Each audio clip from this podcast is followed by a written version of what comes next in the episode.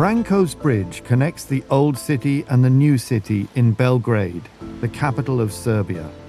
And in 2014, that bridge became the scene of an accident that would dramatically alter the course of Serbia's foreign policy. Over there, where you can see that elevator, somewhere there, the, the incident happened. That's Danilo Krivokapic, director at Share Foundation, a human rights and privacy group. Branko's Bridge is surrounded by brutalist tower blocks and sprawling views of the Serbian capital. And in the summer of 2014, in the dead of night, the bridge was the site of an infamous hit and run. Well, this was actually uh, a pretty sad case, you know. There was uh, the car accident during the night. Uh, young man died, and actually, uh, for days, even weeks, uh, police didn't care a lot about this. Branko's Bridge is a prominent, well trafficked route into the capital. But the death of 21 year old Luka Jovanovic went mysteriously unsolved. And only after his father stood on the bridge for days with a sign, please explain what happened to my son, police started investigating. And then it became the biggest uh, case in the country. There was grainy CCTV footage of the accident, but the police had little to go on. Luka's father wouldn't give up, though. Day after day, he staged a silent protest on the bridge. The story became a tabloid fixture. The car that had struck Luka was a Mini Countryman, and the incident became known as the Countryman case. And although the car was never found, the police did eventually find the driver they couldn't find him in, in Serbia. And after a few months of you know searching for him, he was found in China and deported immediately to Serbia, where he later on had trial and he was convicted. It's not clear why the culprit fled to China, of all places, but it turned out to be fortuitous in solving the countryman case because after months of searching, Serbian police had sent a photo of the suspect to authorities in Beijing. He was found in less than three days with usage of facial recognition technology. So they put his picture in the system and it took them two or three days to find him in China. So this is really significant moment when our police was like, okay, we need to have this this type of technology. And that's why today, Branko's Bridge is monitored by cutting edge Chinese surveillance cameras purchased from the tech company Huawei. As a result of the Countryman case, Serbia has gone all in on Chinese technology. Here you can see more of these cameras. Up there, there is 360 camera, and here, and also over there on the bridge, there is uh, numerous cameras. Thousands of surveillance cameras have now been installed across Belgrade using Chinese technology. And not just in Serbia. Dozens of countries around the world are adopting Chinese surveillance equipment, and with it, some argue, the tools for authoritarian state surveillance.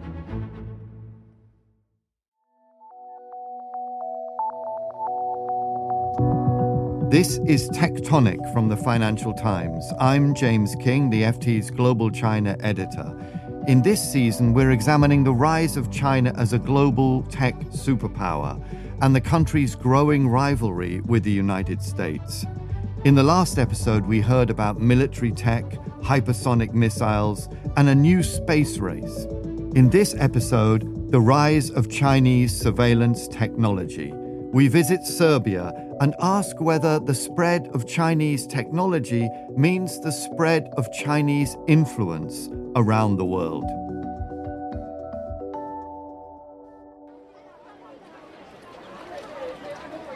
First, consider this China is the world's most populous nation with 1.4 billion people.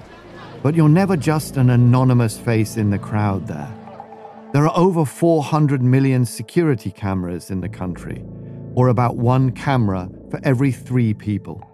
The state's ability to access personal data appears at times unlimited. Anyone who's lived through one of China's COVID lockdowns will testify to that.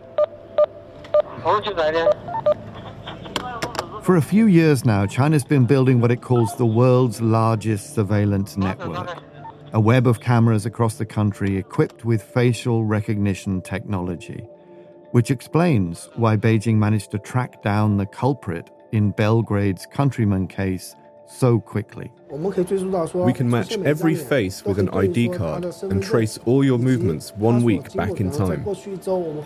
That's Yin Jun, president of Dahua's Advanced Technology Institute, speaking to the BBC back in 2017.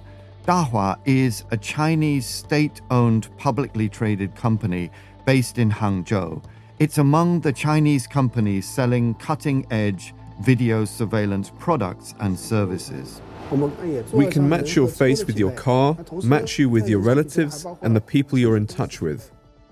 It's a privacy campaigner's nightmare, and it's not limited to just inside China's borders. Around the world, 64 countries have bought surveillance systems from Chinese tech companies. They include cities in Africa, authoritarian regimes in the Middle East, and even in Europe. Serbia is among them. Our producer, Josh Gabert Doyon, traveled to Belgrade to learn more about Serbia's adoption of Chinese surveillance technology. Tell me where we are and, uh, and what we're looking at. Okay, we are currently uh, in the Republic of Square. This is the main square in Belgrade. So, the main uh, place where people gather, where people meet, where people protest. What did you find, Josh? Well, it's a pretty typical European square. There's some restaurants, there's a big fountain, open space kind of for gatherings and, and concerts and whatever. And then dotted throughout the square, there are these kind of high tech, very modern looking cameras. And Danilo, who you heard earlier, took me on a little walking tour of the area. And I uh, counted uh, 18 of these uh, new tech Huawei high definition cameras covering this square. So we are currently below four of them this equipment is installed two years ago and it is state of the art technology. It has uh, 30 times zoom, night vision, it can record audio also. It so these um, kind of state of the art cameras were installed by the Chinese tech giant Huawei. That started in 2019.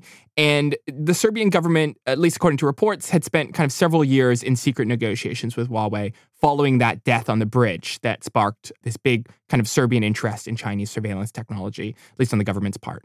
And um, when the government eventually announced the deal, people like Danilo were, were really concerned. They were bragging about this. So they were saying, listen, people, we have this great technology from China. We're, we're going to cover the whole city with these state of the art cameras and we're going to procure face recognition software, and we're gonna make this city a safer place. But it's not unusual to see CCTV cameras in public places in European cities. So, what in particular were Danilo and his advocacy group worried about?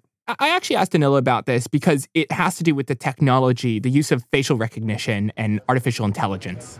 Cameras, no matter how good their resolution is, this is type of traditional video surveillance when you need people to view this footage. So you need somebody to monitor. So uh, what's happening in Belgrade now, what we are afraid of is to have the whole city covered with this state-of-the-art technology and then to connect this with uh, latest softwares, analytics, and face recognition software. So this is now automated surveillance. So you're processing a lot of data and then maybe you want to see where this political opponent or this person that you don't like, you take his picture, put it in the system, and then collect all the data from the cameras. So, compared to normal CCTV cameras, these cameras recognize your face and then they link it to an AI database and allow for much more advanced real time monitoring. And the sheer number of cameras that have been installed opens up this pretty real possibility of mass surveillance in Serbia. Cameras on that pole where the traffic sign is, and there are also four more. There are also some cameras there. But the Serbian government is embracing this tech, right? Right. The country is led by President Alexander Vucic. He was described to me on this trip in various ways as a right wing nationalist and a populist. He was also previously the propaganda minister under the former president Slobodan Milosevic. And James, you'll remember Slobodan Milosevic, he was an authoritarian leader who died awaiting trial at The Hague Uh, he was on trial for war crimes and genocide. And the camera that the Vucic government purchased were part of this package of surveillance hardware and monitoring that Huawei markets as a public safety tool. So, this is Huawei's Safe City initiative? Yeah, Safe City. It's one of these many monitoring systems that use artificial intelligence and facial recognition tech. They often promise to give city officials more of a sense of how crime is happening in their city and how to prevent it. A number of Chinese companies offer similar platforms like ZTE, Hangzhou, Hikvision Digital Technology, and Alibaba. So, crime prevention might sound like a good thing, but Danilo and civil society activists were worried about how these cameras might be used in practice. Our government started installing these cameras, but they didn't tell us where they're going to be. I mean, they didn't tell us basically basic transparent questions. So, what, which uh, streets and squares are going to be covered. So, we started doing this by ourselves, but Belgrade is a huge city and this is hundreds of places, thousands of cameras. So we invited citizens to join us uh, in mapping these cameras. Morate, morate. Ajde. Moramo, moramo. Financial Times, Dobrice. Just as me and Danilo were talking, a man walked by us in the square, kind of young guy in a suit, followed by two assistants. Dobro, ajde. Sorry, this is mayoral candidate. Uh, this is the candidate for mayor. He's uh, from Ne Davimo Beograd. His name is Dobrica, and they're the, basically the only political e- entity that was against these cameras. I should note I recorded this before the major elections in Serbia, which took place in April. And as it happened, although Veselinovic did not win, he did win a lot more votes than expected. All this to say, basically, Danilo and his team started a serious campaigning effort to try to push back against the use of facial recognition technology. And although the cameras can detect faces, to date, the facial recognition capability has not been activated. And why is that? Well, there was a pretty effective backlash against the camera, for one thing, uh, led by Danilo and some others. What they tried to do in September of 2021 is uh, to adopt the new law on police, which would basically legalize using of facial recognition software. We were quite ready for this legal battle. We raised some voices, we sent comments to the police, and I have to be honest, we were surprised that only after a few days they revoked this uh, draft law, withdrew it, and even the president said that they are not going to adopt this law before the elections. After this back and forth, these concerns about privacy and civil liberties in Serbia won out against the crime bill. But there are suspicions that the government is likely going to reintroduce the law allowing facial recognition tech very soon, seeing as they just won this April election decisively. Here's Andrei Petrovski. He also works with Share Foundation and had come on the tour with me and Danilo. If we face a situation in which the current government reintroduces the same or slightly modified draft law, which would include biometric mass surveillance in public spaces. On our side, what I can say is we will definitely fight it and not allow it to be uh, introduced in Belgrade. We do believe that they will try to reintroduce it. You do not buy that much equipment just to not use it. This concern that Chinese surveillance technology is being wielded by authoritarian regimes is not limited to Serbia. According to the US nonprofit Freedom House, of the 64 countries that have imported Chinese surveillance tech, the vast majority of them are classified as not free or only partially free. But there's another reason that Huawei cameras have ended up on the streets of Serbia in particular. Serbia is part of China's Belt and Road Initiative, or BRI as it's sometimes called. It's a sprawling international development program that enables China to wield soft power, mainly through the financing and building of infrastructure projects. It's meant to grow trade links across the world, and it's one of President Xi Jinping's flagship projects. It's hard to overstate the importance that the Chinese government has placed on the Belt and Road, and Serbia is an important node in that network. China's Belt and Road Initiative is the most expensive infrastructure project in history. Chinese state owned companies have built bridges and dams in Mozambique, Uganda, and Kenya. Kenya, for example. China built a $3.2 billion railway connecting the port city of Mombasa to the country's capital, Nairobi. Closer to home, Chinese companies have built high speed railways and highways into Southeast Asia. The projects are largely carried out by Chinese state owned firms. They've gained experience with big construction projects during China's own infrastructure push of the past 40 years. And other infrastructure across the dusty plains of Central Asia. Pakistan is seen as the buckle in the belt.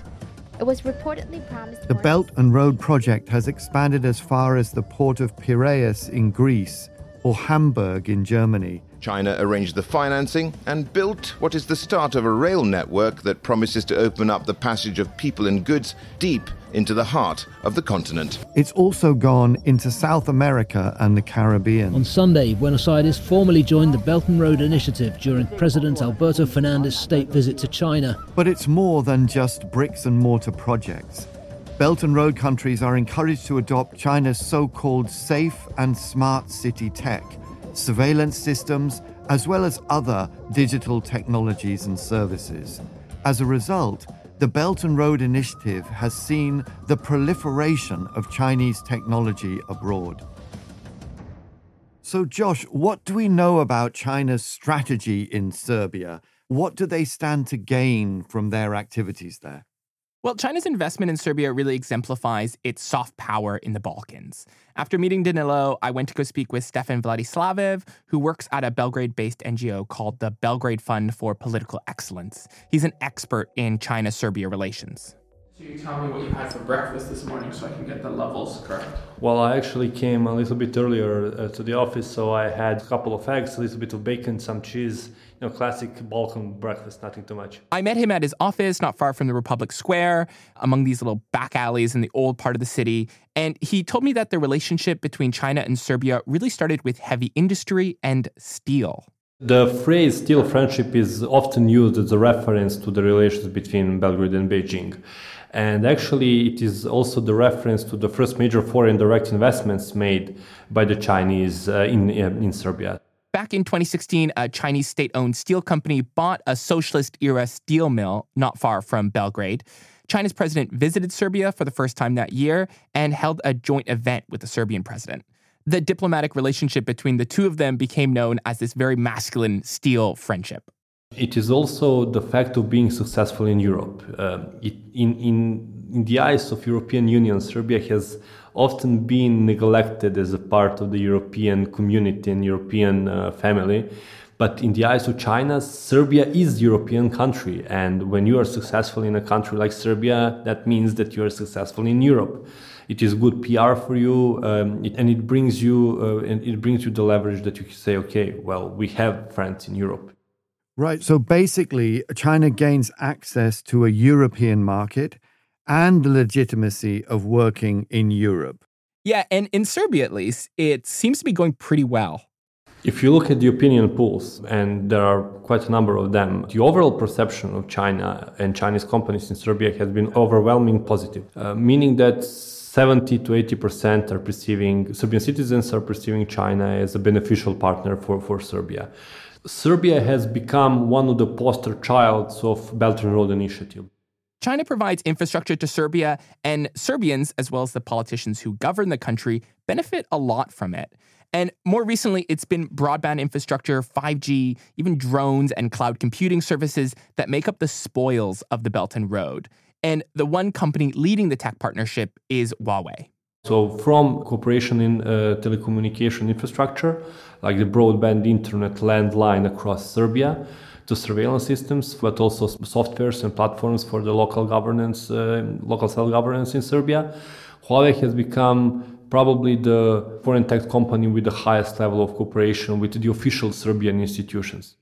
So, along with surveillance tech, 5G infrastructure was the other contentious area where Huawei was involved in Serbia. Huawei was set to win the contract for the rollout of Serbia's 5G network, but in 2020, Serbia came under serious pressure from the US government about this. So they were caught in the middle of US China tensions, basically, and Serbia has actually postponed the 5G upgrade altogether as a result. The US has been warning countries around the world for years now to avoid Huawei's 5G technology.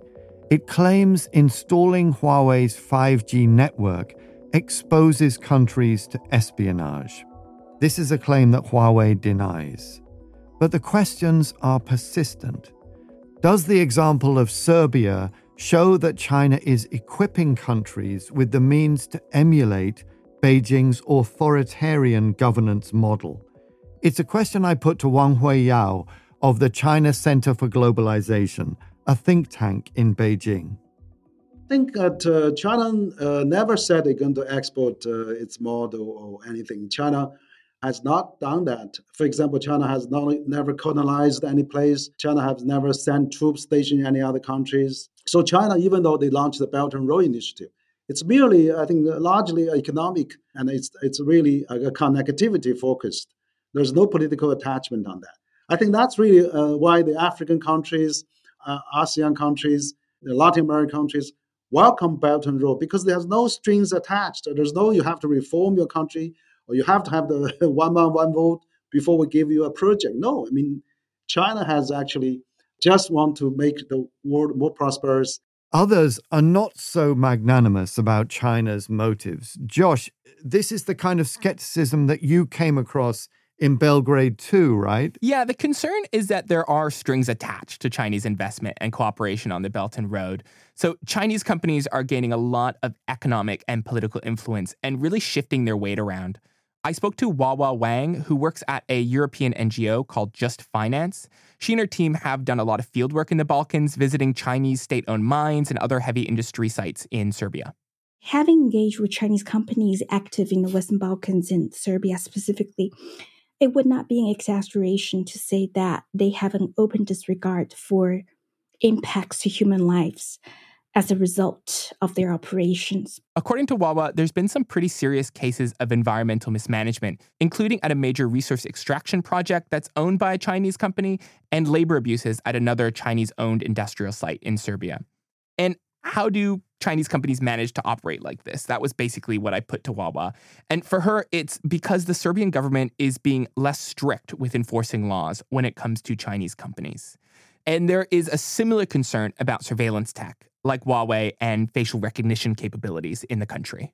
Essentially, advancements in technologies have allowed China to more efficiently promote the BRI, and especially in countries where the governance and values mirror that of China more than the so called traditional Western institutions and Western democracies. But the fact of the matter remains, right, that without China's facial recognition technology, that infamous hit and run countryman case on Branko's Bridge, that would not have been solved, right? Yeah, absolutely. This technology did actually help solve a crime that police in Serbia were unable to crack.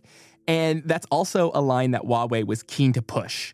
At one point, it was actually part of their marketing pitch for their surveillance tech. Here's Danilo again from Share Foundation.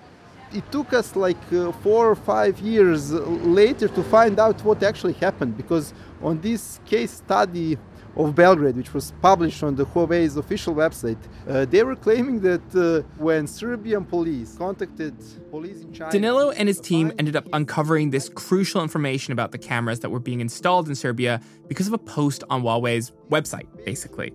And that's how it came out that the Serbian government and Huawei were working so closely together all our um, freedom of information requests were denied and then on their official website they were huawei was bragging okay we made this deal with belgrade we use this software this analytics and things like that.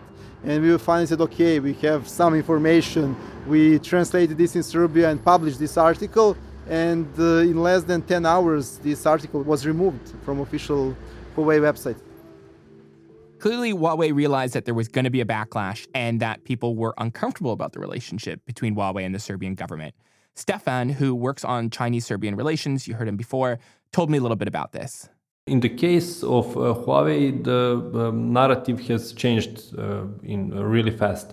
Uh, when the um, project uh, Safe City was first announced, who is the provider of the equipment really did not matter to the general Serbian public. What has happened is that narrative swiftly changed to the question of privacy of the citizens, whether our own Ministry of Interior will have any opportunity to misuse the provided technology, um, who will have the accessibility to that collected data, and what will be the effect of um, the overall increased level of control over, over Serbian citizens. Do we know what the technology has actually been used for since it's been installed? Well, some Serbians are wondering if it's being used to sort of herd them into an Orwellian future. Because there were some major anti government protests recently over the past year or so, and the Serbian authorities came away with an almost spooky amount of information about who had taken part government had really good insight of who is protesting who is leading the protest who is there who is going with their child uh, is there a whole family or is it just you know one student from university? That would not be possible without the technology provided by uh, ministry of interior meaning technology provided by huawei to uh, Ministry of Interior. There is a real worry from people I spoke to who took part in these protests that happened over the last year or so that this technology is putting them at risk. And given Serbia's position as a European outpost on the Belt and Road, this opposition could signal a real shift, I guess, in perceptions about China. It's really great to be able to get such a detailed story from on the ground in Belgrade. Seems to me that what's really important about your reporting is that this is not just a case of Serbia.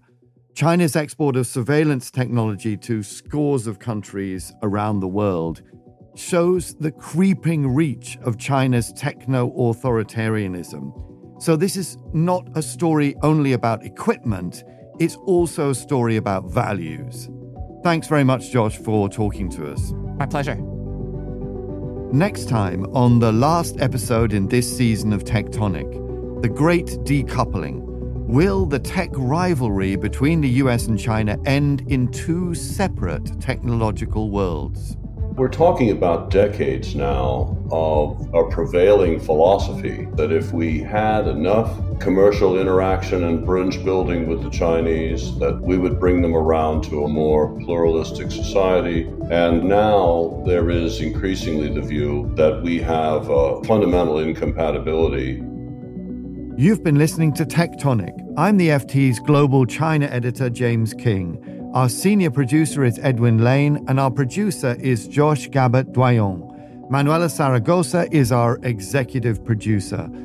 Special thanks to Marton Dunai in Budapest and Boyan Radic, our fixer in Belgrade.